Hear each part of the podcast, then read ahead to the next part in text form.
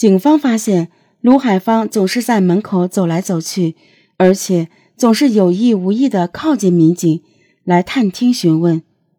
情况正常的人没必要这么做。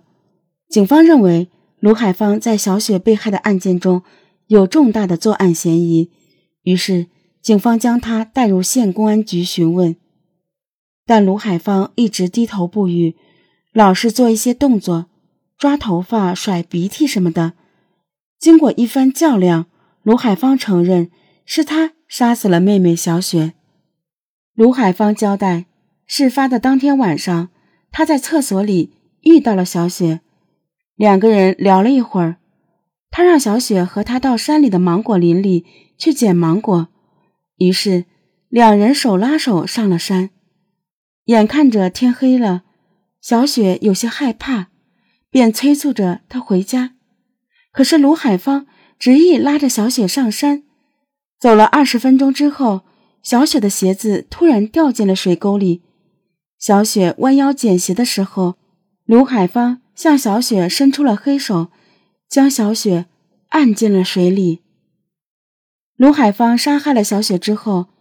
看到小水塘靠石块的一侧有一块凹陷的地方，他便将小雪的尸体塞进了那里。在村民的眼里，二十一岁的卢海芳和小雪是很不错的姑嫂关系，平时也能谈得来。卢海芳出门的时候还会带上小雪，并且在半年前，卢海芳还生了一个白胖儿子。按理说，这样的家庭氛围。应该是其乐融融的，为什么卢海芳会忍心对自己朝夕相处的一个七岁的小女孩下毒手呢？得知是儿媳杀死了女儿，小雪的父母难以置信。小雪跟父母、哥嫂以及奶奶一家八口生活在这一百平方的小平房里。警方了解到，小雪的家庭是重组的家庭。小雪是父亲白健康第二任妻子所生，他哥哥是父亲的前妻所生，去年刚结婚，娶了一个邻近村子二十一岁的傣族姑娘卢海芳。小雪的哥哥白荣和嫂子卢海芳结了婚之后，由于家里人多，三月份，小雪的爸爸白健康提出分家要求，让白荣和卢海芳另起炉灶。给两人三万元人民币作为扶持，但是小两口坚持要住老房子。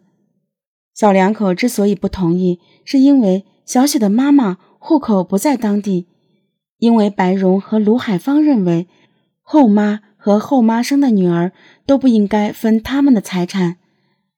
由于始终没有达成一致，家一直没有分成，一家人因为财产问题也多次发生争吵。就这样，因为分家的事，卢海芳两口子和后妈的关系越来越僵，日积月累，双方的矛盾也越积越深，最终爆发在了无辜的小雪身上。卢海芳认为，只要杀死了小雪，那这些家里的财产最终都会被他的儿子继承。由于案发时尚在哺乳期，卢海芳被取保候审。这个案子让人格外的感慨，同在一个屋檐下的一家人，由于矛盾的不断升级，最终导致的结果，居然是有人对一个毫无还手之力的七岁小女孩下毒手。